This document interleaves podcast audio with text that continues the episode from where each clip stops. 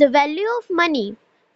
At the beginning of a new school year, a class teacher stands up in front of students holding a hundred dollar bill.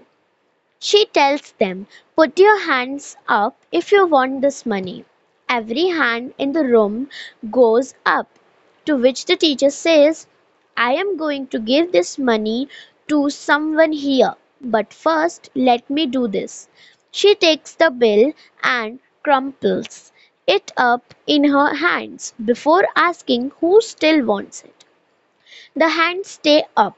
The teacher then drops the bill on the floor, stomps and grinds it into the ground, and picks it back up. How about now? she asks again. The hands stay up. Class, I hope you see the lesson. Here, it didn't matter what I did to this money. You still wanted it because its value stayed the same, even with its creases and dirtiness. It's still worth hundred dollars. She continues. It's the same with us. There will be similar times in your life when you're dropped, bruised, and murdered. Yet, no matter what happens, you never lost your value.